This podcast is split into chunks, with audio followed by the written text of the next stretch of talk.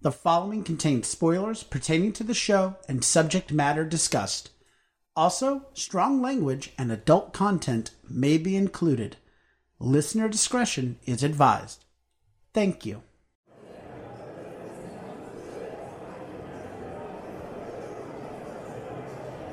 Okay, should we set a time limit? It may be the best idea if we're going to make it out with only a bag full. So, an hour? Is that realistic? You're right. Two hours. That sounds fair. Remember, the cell service isn't good in there, so we have to rely on our whistle system. Never fails. I'm going to mainly be on the main floor and the basement of the Strand. Probably the main floor the most. I'll be on the main and second floor myself. Also, we need to pop upstairs to get a book for Christmas for our goddaughter. Ah, yes. Thanks for the reminder. All right. Well, here we go. I know. I'm scared too. There's just so much I want inside. Be strong, my love. Be strong.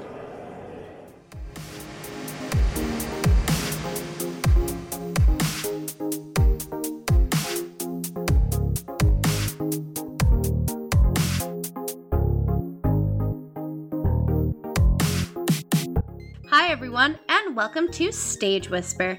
I'm your host, Hope Bird, and with me is my co host, Andrew Cortez. Today we are going to be discussing the tense drama Skylight. So, hurry and take your seats. It looks like the show is starting.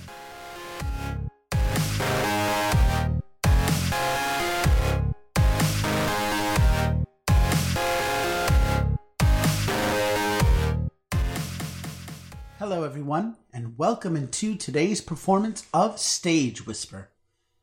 You give them an environment where they feel they can grow, but also make bloody sure you challenge them. And we hope we are able to challenge you and help you grow while we discuss today's brilliant revival, Skylight. This emotional journey burst onto the Great White Way and forced audiences to deal with hard truths and shared experiences. But before we visit old memories and past relationships, we must first investigate our groundwork. Skylight premiered in May 1995 at the Cottesloe Theatre, National Theatre, directed by Richard Eyre and starring Michael Gambon and Lia Williams. The production moved to the Wyndham's Theatre for a short run from February 13th, 1996, again with Gambon and Williams. Both actors appeared in the Broadway transfer from September to December 1996. Both earned Tony Award nominations for their performances, as well as Eyre as director and the play as best play. The play won the New York Drama Critics Circle Award as Best Foreign Play.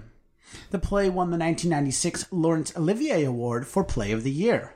On June 30th, 1997, the play opened at London's Vaudeville Theatre with Bill Nighy in his first starring role and Stella Gonet, directed by Eyre. It ran through October 11th, 1997. A new production directed by Stephen Daldry and starring Carey Mulligan, Nighy reprising the part he had first performed in 1997, and Matthew Beard opened at the Wyndham's Theatre in June 2014. The play was broadcast live or near live to cinema audiences via National Theatre Live on the 17th of July 2014. For this show, we will be talking about the 2015 Broadway revival, which makes this the perfect time to introduce our design team. The playwright is David Hare, director Stephen Daldry, set and costume design by Bob Crowley, lighting design by Natasha Katz, sound design Paul Arditi, and composer Paul Englishby. The show arrived at the John Golden Theater on April 2nd, 2015, where it played to nearly sold out crowds for a limited run of 85 performances, closing on June 21st, 2015. The show has gone on to be produced internationally, including two productions in Canada, one in Australia, and a version in Chinese in Hong Kong. The 2015 Broadway revival would be nominated for several Tony Awards that season and would leave that evening winning one for Best Revival of a Play. So let us dive into this complicated world of our story.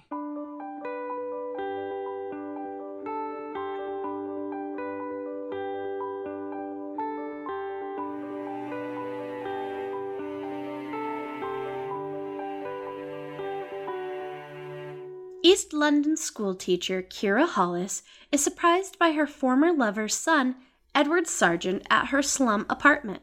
He hopes she will reconcile with his distraught, now widowed father. Kyra had been living with the Sargent family years earlier, but left after he- her affair with Tom Sargent was discovered by Tom's wife. Edward now accuses Kyra of having left him as well, as he saw her as a big sister and he demands to know why she left his life. Shortly thereafter, Tom, who is a restless, self made restaurant and hotel tycoon, arrives later that evening unaware of his son's visit.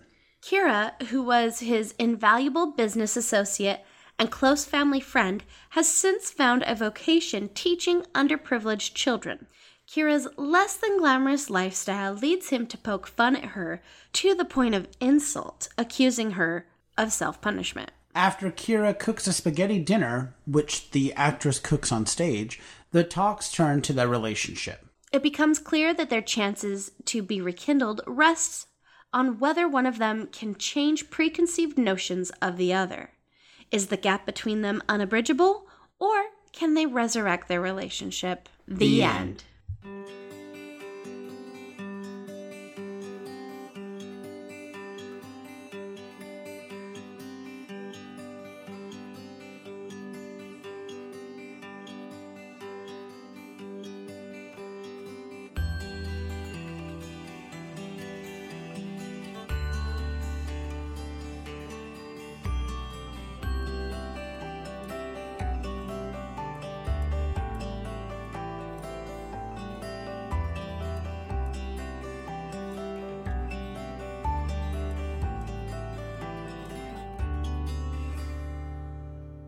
So now let's talk about the parts that we liked and maybe we didn't like, and the fact that I I'm didn't so see proud them. of you, Andrew.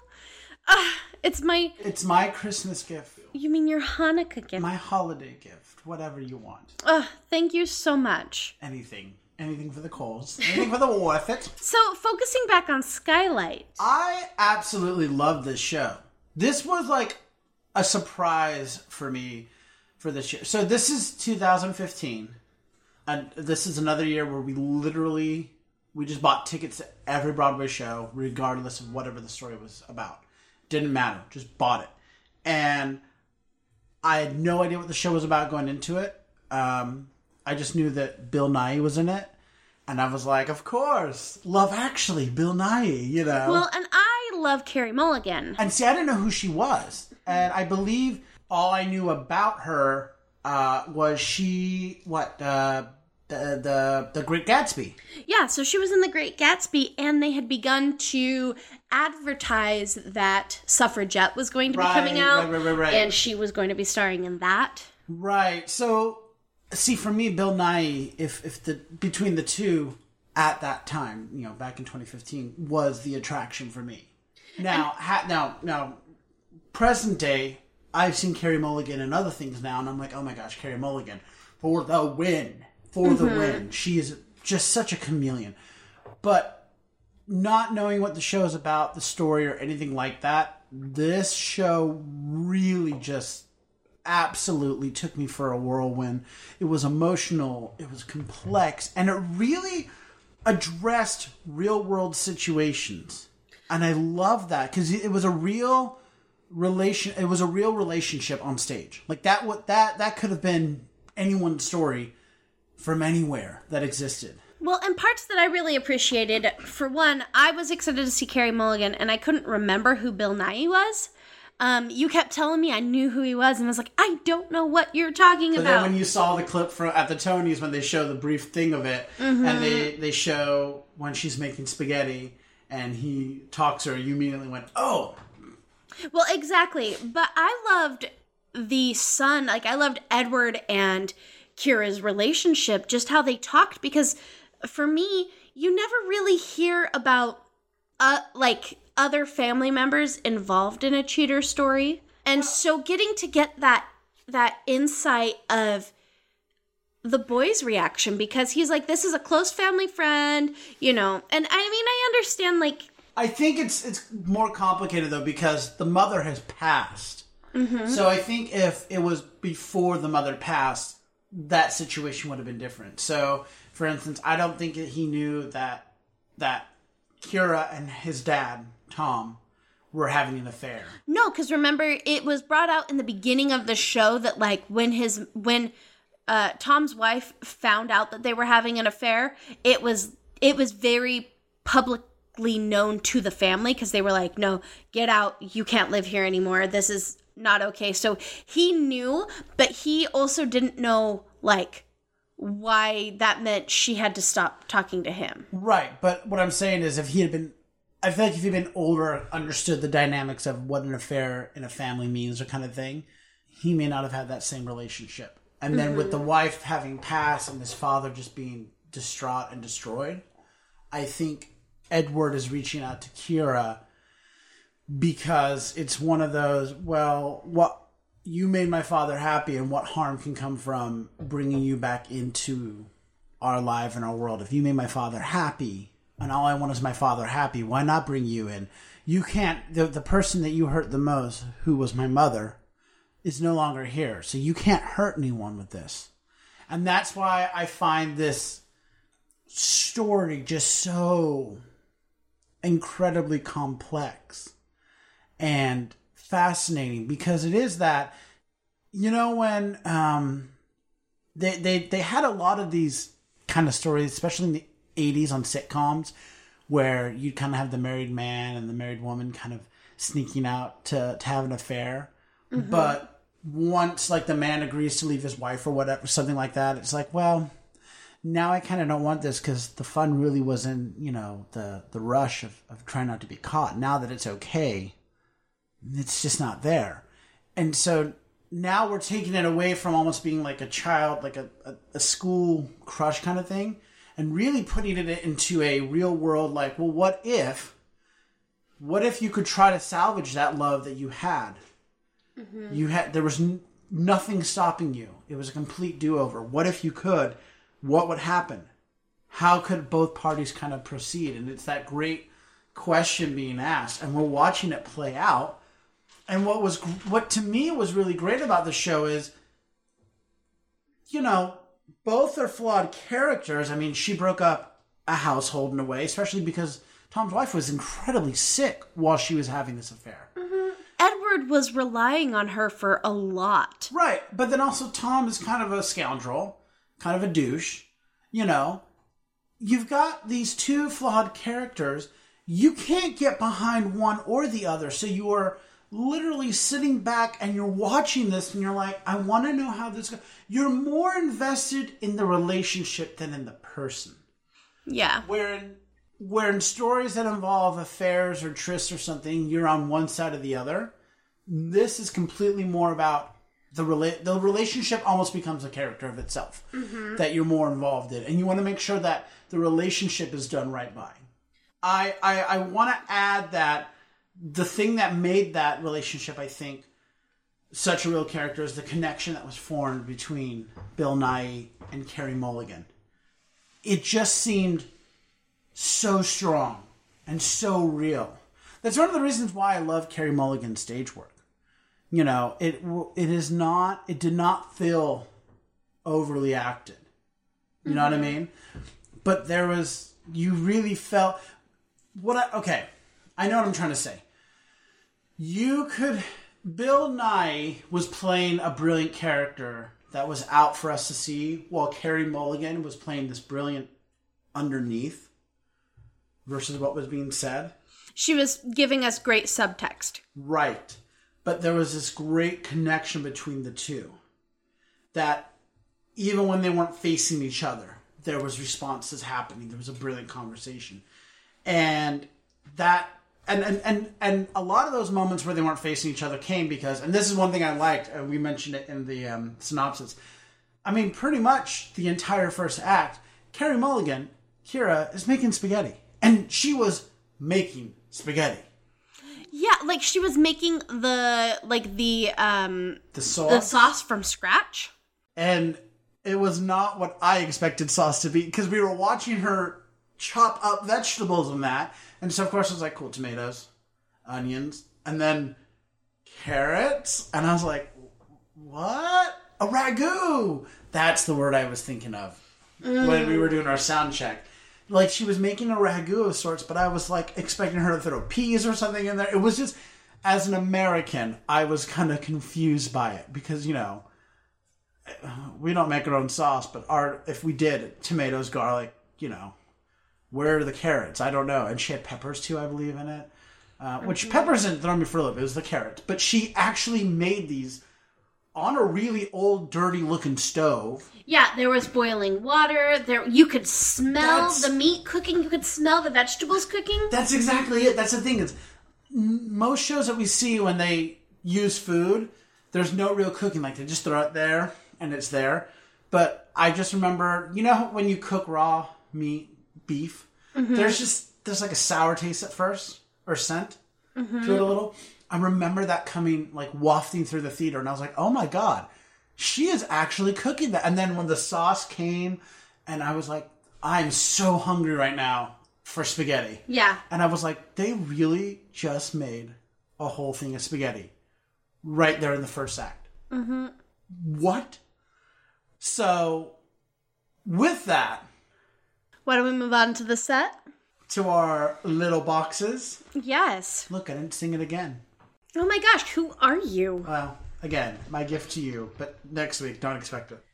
So, we were talking about the stove and whatnot, and all of that's part of this amazing set that just beautifully portrays this dense inner city London flat. It almost has this circa 1970s architecture, that cement. It feels very much like the um, Lower East Side housing pros- projects in New York. right, right. So it fills out like the. Uh, it's called um, brutalism or postmodernism.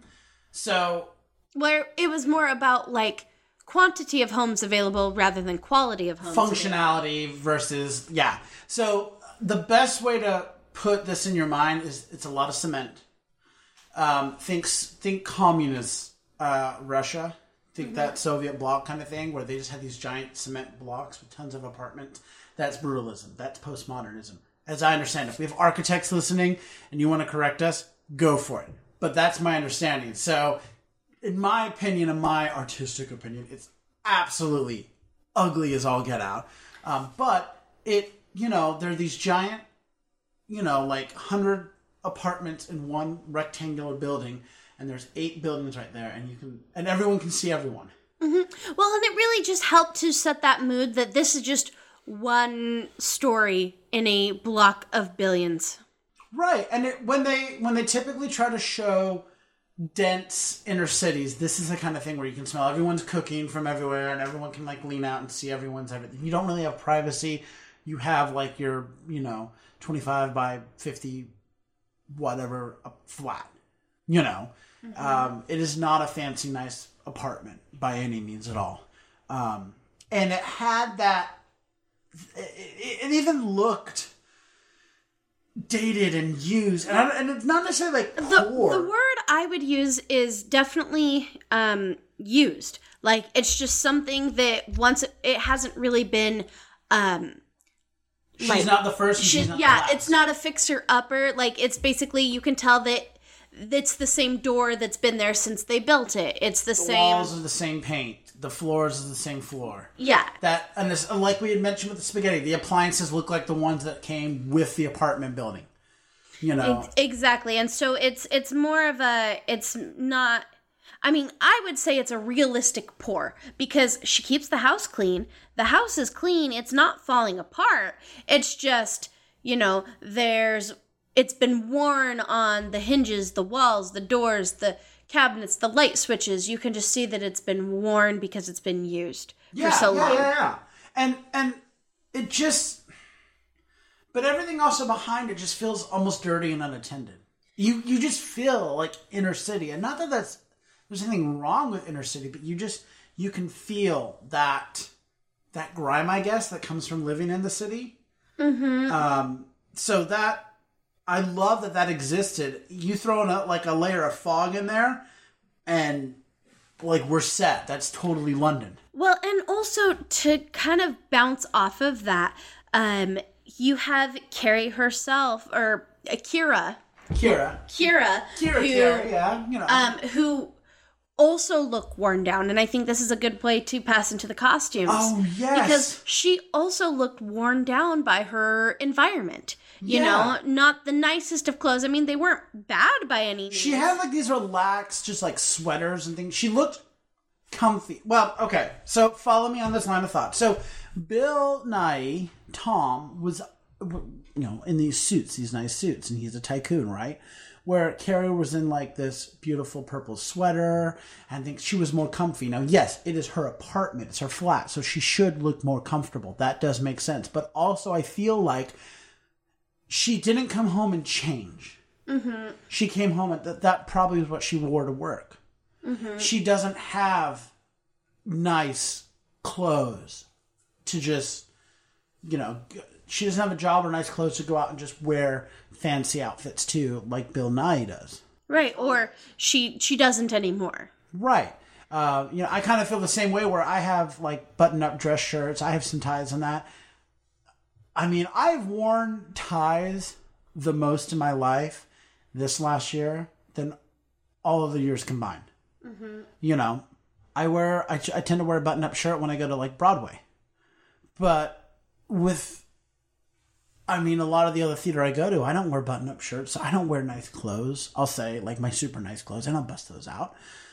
Um, but like with some of the galas we've been invited to or the Tonys, like I've had people ask, well, are you going to go get a tux now? Are you going I'm like, I don't, one, I don't make that kind of money. Two, I don't live in a place that requires that. And three, I don't have a job that requires like a nice three piece suit or a tux or something.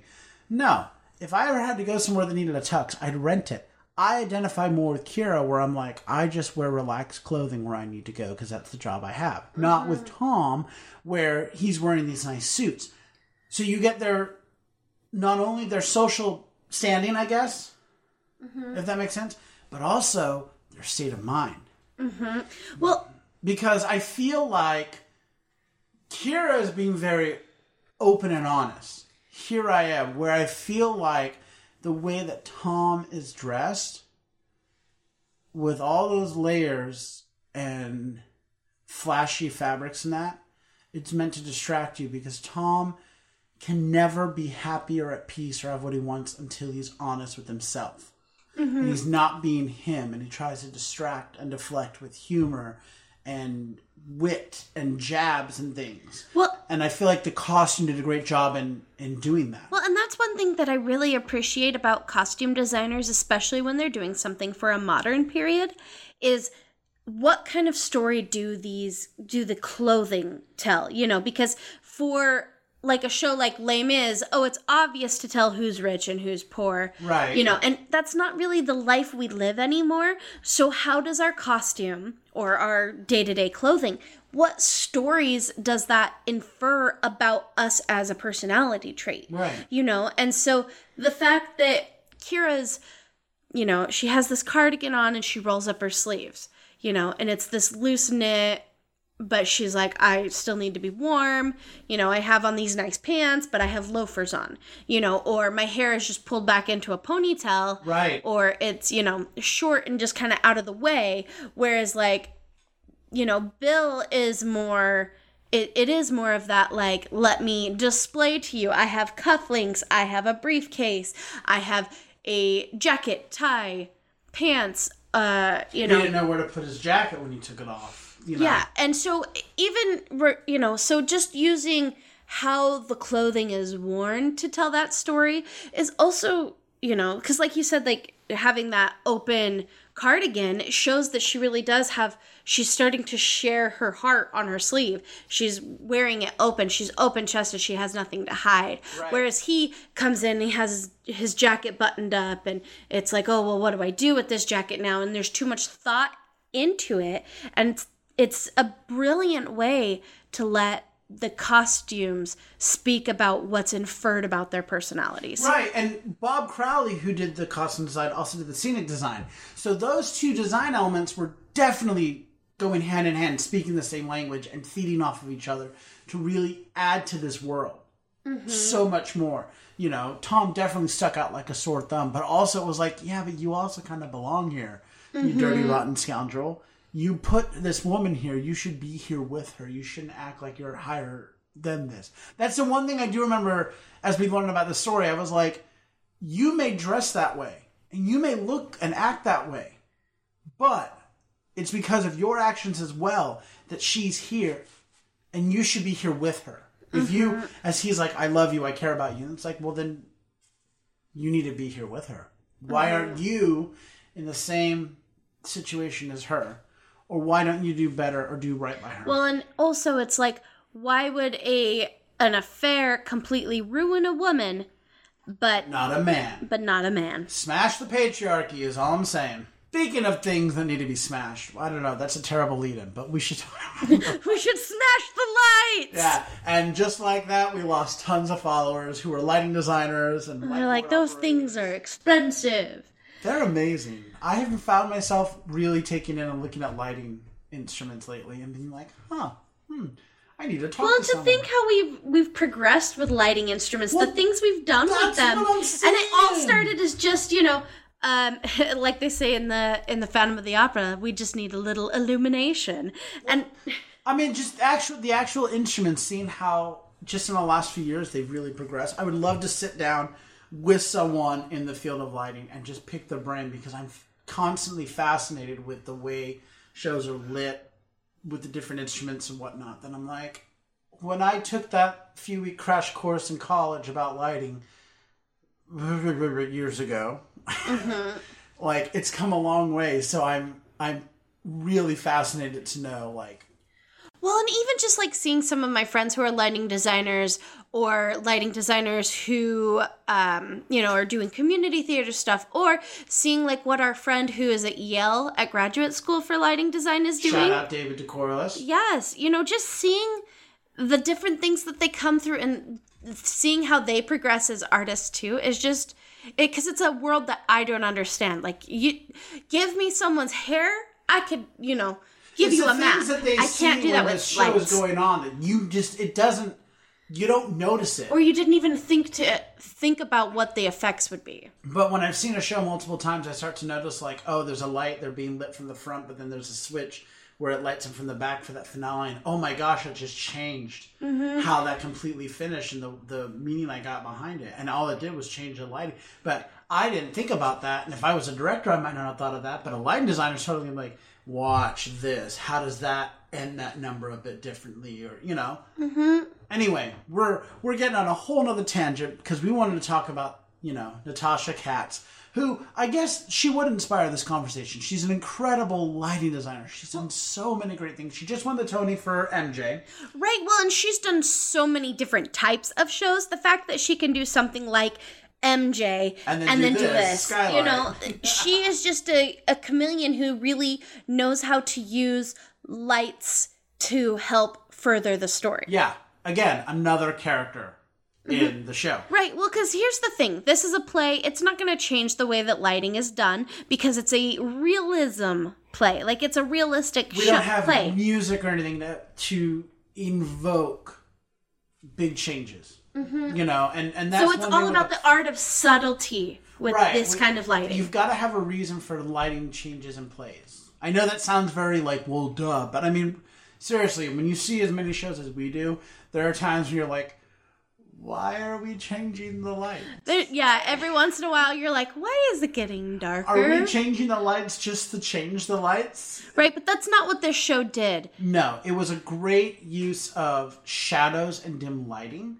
It, it was not a bright show by any means of imagination. No, nor should it have been with No. the content. No, I love that when there was color, there's always color in a show, but the the hues you got, particularly, and it was in the background mainly, it was mm. blues and purples, and I like the blues because you got that sadness, Yes. and the purples though gave that romance. That Well, like, and that that feeling.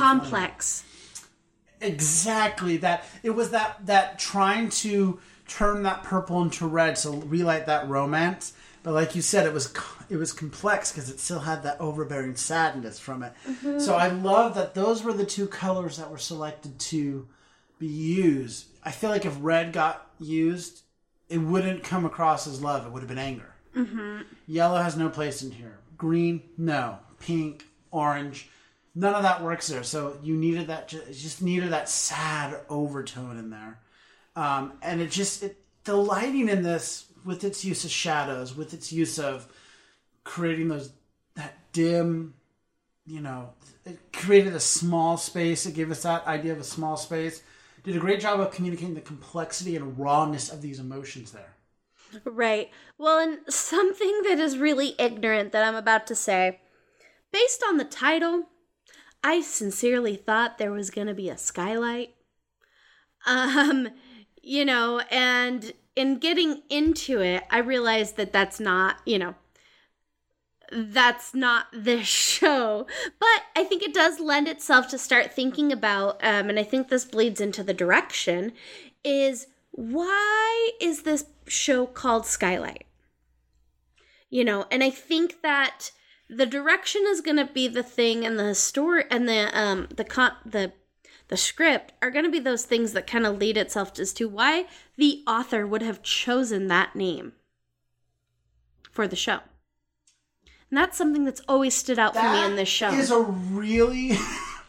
I'm sorry. I'm like sitting here. I'm listening to you, and I'm like, "Oh, the answer is," and I'm like sitting here going, "I have no. I, I need to go back and reread the script." So, this is what I'm going to propose as to why it's called Skylight. So, follow me on this journey.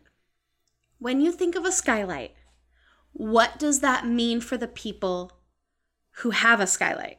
What does it mean? There's nobody above them. Mm-hmm.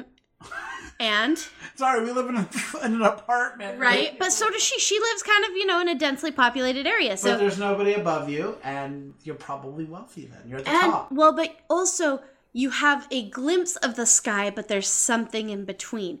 It means that the beauty of what is and what men, you know, man has always looked to the sky and wondered what else is out there, right? But so with a skylight, it gives you the opportunity to be able to see what is beyond. But there is physically something in the way from you going beyond, right? Mm-hmm. So with this show, I think it's a lot of that thing with that relationship where the skylight, it's called skylight because even with our relationships, sometimes there's just something that's just in the way that we can still see through that's stopping us from reaching that full potential on the other side. That's deep. You know, I try. I, I'm, we're gonna have to read the play and see how that lines up. You have you have left. You have asked a question that's going to fester. yeah. But back to the direction. I'm going to steer us back. I love the direction. I loved the the great use of space and simple touch to communicate intimacy and tension.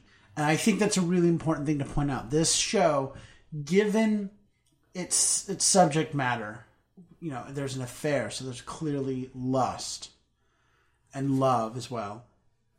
Well, and sorrow. Well, yes, but but what I mean is like there's they if I remember right, they do end up going to bed together in the second act. Memory serves me right. Yes, there's not. It's not about the physical part of the relationship. It's not about the sex, but it's more about the intimacy. It's about that space. It's about what did that brush on the arm mean. It's about what does that hand on the shoulder mean, or having his head so close to her neck, or them sitting on the couch, or just that beat, that breath in between a line. What does that mean? And for the director to understand that the dialogue is important, but there's even more emotion in these smaller moments, in the stillness. Well, and something that I have heard recently that's kind of festered in my mind Welcome recently for that word. is what is intimacy? you know, because a lot of people will think that intimacy, like m- the male perspective, tends to be that intimacy equals sex. And females tend to think that intimacy equals emotion, right? But it really is all kinds of mixed up and jumbled together. And what intimacy is, is a combination of all of those, but it has to be defined on the peop- defined By by, the people. the people who are experiencing the intimacy. That's what it's a subtext of the show, and that's why like it was organic, but you could see that there was like a hand almost like painting the picture of it. So when the moment when Kyra when Kyra is cooking and Tom comes over and there's just a moment where he's standing at the counter and he says something, he looks over and she just stops because she can feel him there. Mm-hmm. Her back's to him, but he can feel her, and he can feel she can feel him looking at her. That's intimacy. You know, anyone who's been in a long term relationship knows when you can just feel the other person nearby and all of a sudden they show up. That's intimacy. Right mm-hmm. there. When you just you can sense your partner's nearby. And that's happening. And what I loved is through that intimacy and through that stillness, it evoked the power and intensity of their troubled relationship. Where they where Kyra wanted to be done with it, possibly, and Tom wanted to rekindle it, and then Kyra's realizing she kind of wanted to. It's realizing that the relationship still exists. So yeah, I mean that's and that's good directing to me. Um, also, along with it, the pacing was really really beautiful, and that's that added to the or- organicness and the realness. You know, it never felt too fast, too slow. You this I mean, I, I know it's cliche or maybe it's overused, but you know when you feel like, I feel like a fly on the wall. This really did feel like a fly on the wall moment because it didn't feel rehearsed. It didn't feel scripted. You really felt like Carey Mulligan and Bill Nighy were having a conversation and we were all privy to it. Mm-hmm. This didn't feel like scripted responses or anything like that, which I loved. And I would have, I, I would love to be in a position someday when I could go see a work like this, like five days in a row, just to see how the breath, the pauses change. Because you know that, I mean, look, we've talked about this on Whisper in the Wings a lot. We've talked about this on other episodes of Stage Whisper, on the Broadway Bulletin. There is a character, there's a cast member that doesn't get acknowledged in the playbill, but that does exist. And it's the audience. And the audience is going to affect how the actors they do they perform you know? Um so i love that it just everything just felt real you know? I know that they they hit marks when they needed to hit marks but it didn't it just felt Well, and- natural. Well, because here's the thing that's the play. The actors are playing Uh, with the characters. But I mean, it's it, it. Look, it's easier said than done. I mean, what's funny is you go to school to learn to get a degree in in acting, and you spend so long studying the craft of acting, only to get to the end and be told, "Okay, now don't act. Let it just be natural." It's like, are you kidding me? But I mean, to an extent, the ability to fool the audience, I guess, into thinking what you're doing is real, to to have them buy into the idea that this is real is incredibly difficult because you have to act you have to act at such a high level that it's just borderline melodramatic. or believing it is actually happening to you. Right. Because, I mean, the best way I've been told is um, when people get told act like someone who's drunk, most people overact that to the nth degree. And you're like, no one, no one who gets drunk goes, you know, sloshes around. And da, da, da. But when someone actually plays a, like a good drunk, they're just on the border of overacting. Mm-hmm. And that's why I'm like, that's the difficult part in it. So for them to be able to just portray this brilliant, like, we've been together for 30 years or something like that, and it's like, how do you do that eight times a week? It's so beautiful. That deep connection that they formed is amazing. You know, again, knowing what we know now versus what we know then, this these two actors remind me a lot of Hugh and Sutton. Mm-hmm. I felt like they really took the time every day before a show to check in, to connect, to make sure that everything was real on stage. Well, and the fact that they could trust each other to do that is brilliant and also is a good argument as to why intimacy directors are crucial Yes. to Yes. works like this. Because basically, that intimacy director is there not to direct the scene or the intimacy. They are there to protect the actor, the person behind the character, to make sure that they feel safe that they can do these things without getting lost in the character. Exactly. It's a mental health protection. It's, it's not about I need a safe space, blah blah blah. I'm, no, it really is about like if I'm gonna risk things or if I'm gonna take if I'm gonna be vulnerable, I need to feel safe. I need my partner to feel safe. We need to feel safe. We need to make a safe, create a safe space to the best of our ability. It, there's no harm in bringing someone who knows what they're doing. It's there's no harm. The show has had several notable performers, including Matthew Beard, Bill Nighy, and Carey Mulligan.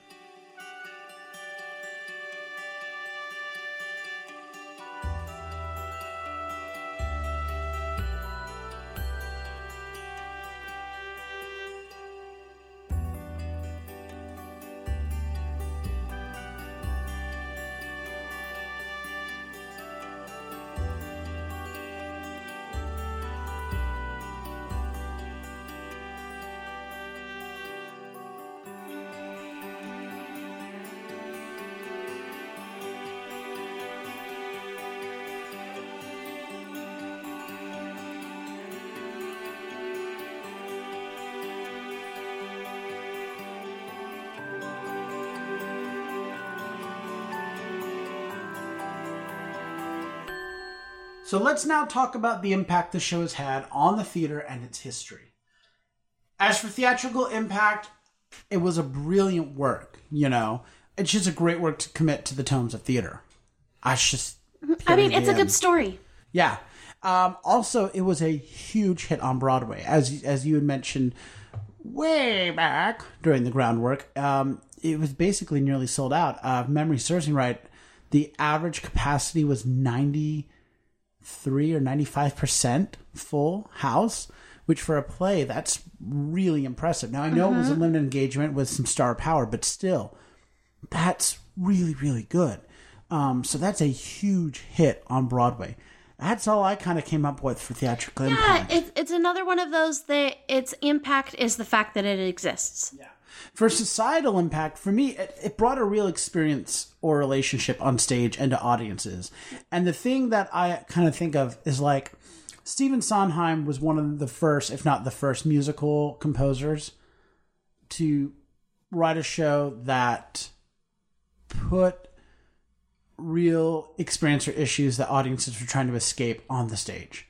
So when these audiences were coming to the theater and they thought, I'm going to escape all these troubles that I'm having, Stephen Sondheim was like, mm, just kidding. Here you go with company. And I feel like with this show, you're kind of getting the same thing. Where, I mean, not everyone can necessarily have the shared experience. I've never had an affair or or been in that situation. Um, I'm gonna go on a limb and say I think that goes for you. Yes. We've been together over 15 years. I'd like to think that I know you well enough to know that. But you know, there are probably people who have gone, who went to the show, who had an affair, were having an affair, maybe went through the exact same thing. And it's like, if you're coming to the theater just to escape, LOL JK, not all theater is an escape show. A lot of theater out there is to hold up a mirror, to remind you of what the world is like out there, to challenge your opinion or thoughts or ethics or things like that. Right. Well, and with a show like this, it's really, you know, the impact is that society is reminded that life is complex. Yes. And that's sometimes a reminder that we need because I know sometimes I'll get on my high horse and be like, oh, well, you know, well, people who are cheaters are just bad people. And it's like, well, actually, life is not black and white. There are so many shades of gray in between. you start to wonder what would you do in that situation? Kind of thing. And i think you're exactly right with um, society being com- complex. I mean i think the show definitely showcased a modern relationship. And you know we, we i wouldn't say we made the joke about like you know smash the patriarchy but i would definitely say you know this is a show that in my experience, a lot of shows about affairs, for instance, kind of go back to the 40s, 50s, and 60s where it was playful, it was fun, it was fodder. This one's showing the real effect of an affair. Well, and yeah, and the emotional impact of multiple parties involved. Exactly. And I'm just like, I love that it's basically saying maybe this isn't all fun and and kitschy kitschy like we we've played in the movies sometimes. And it's time that we own up that there's there are real um collateral damage that takes place. Mm-hmm. And people have to live with that. They go on living with that collateral damage. So let's ask the big question Is the show still relevant? I love the story and love the deep and intricate emotional connection between the two characters. This makes it perfect for theater from regional to collegiate and especially for regional. As far as Broadway goes, I would also say yes to the show being so relevant. I would like to see what a diverse cast and design team could do with the material and what a new interpretation would be like able to show. And I know that just, I, I feel like I keep saying that, but what would a POC production of the show mm-hmm. look like? Do how could it change the meeting? I I'd really be interested because as we've talked about the show, it's been primarily people of you know Caucasian people who've done the show. So what if we made it a, a people of color show? And what kind of subtext, con- subtextual conclusions would that draw Exactly, us to? because you're you're dealing with a whole another group of people and their experience and their cultural experience and their societal Because their life experience would play differently exactly subtextually because they carry the weight of that cultural, you know, different like that the way that we're brought up um you know has an impact on the weight we carry around as people. exactly. And it's been 25 27 years since the show premiered. I would love to see what a, a younger director can do with this work because the way we view this the idea of, of affairs and marriage and things like that has changed in since the play was written. So mm-hmm. what can a younger director do with that what what new what new ideas or or little microcosms can we get out of it? So i think it's relevant. I anyone out there who's looking to do a new play like let's see what we can do here you know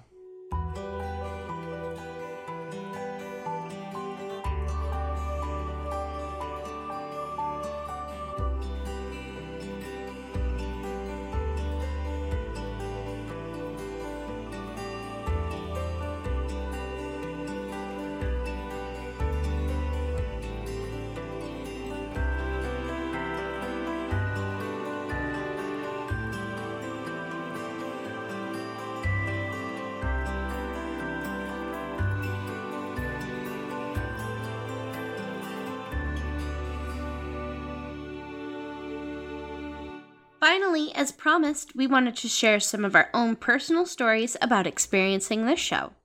So we had the good fortune of getting to see the show in 2015, and I love the show. I really did. This, you know, we had previously on on this particular escapade out to New York and seen on the 20th Century the day before. Now this was a matinee, and I was like, cool, two shows in a row, winning, cha-ching. Uh, I was really invested in the story. I thought that not knowing about what the show was going to be and everything and i mean i was really getting warmed up to play. It's like yeah plays on broadway are really great you know? Um, but this was one of the first that i just was like cool we'll just buy a ticket to a play why not? And i like i was so blown away and i was like cool so this is what the world i i, I was shedding off my naivete.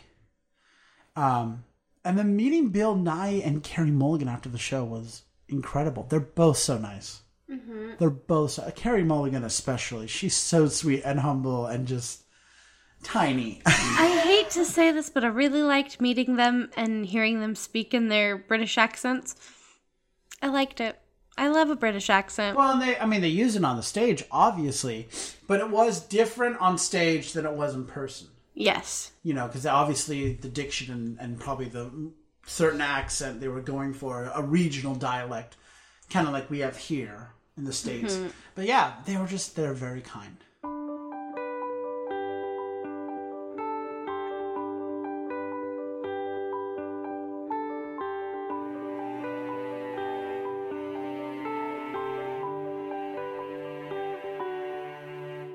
You'll be able to catch Skylight at a theater near you sometime soon, hopefully. We also want to remind you that you can now become a producer and patron of the show by getting your backstage pass or by leaving a monthly tip in our tip jar. Information about our backstage pass can be found at patreon.com slash stagewhisperpod. So until next time, I'm Andrew Cortez, And I'm Hope Bird. reminding you to turn off your cell phones Unwrap your candies and keep your masks on. and keep talking about the theater. In a stage whisper. Thank you.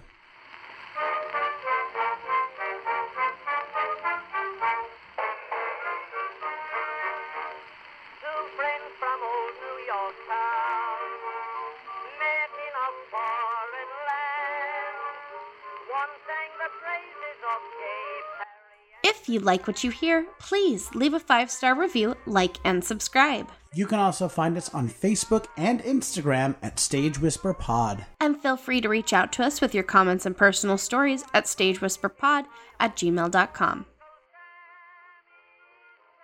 Our theme song is Fox by Music for Wildlife.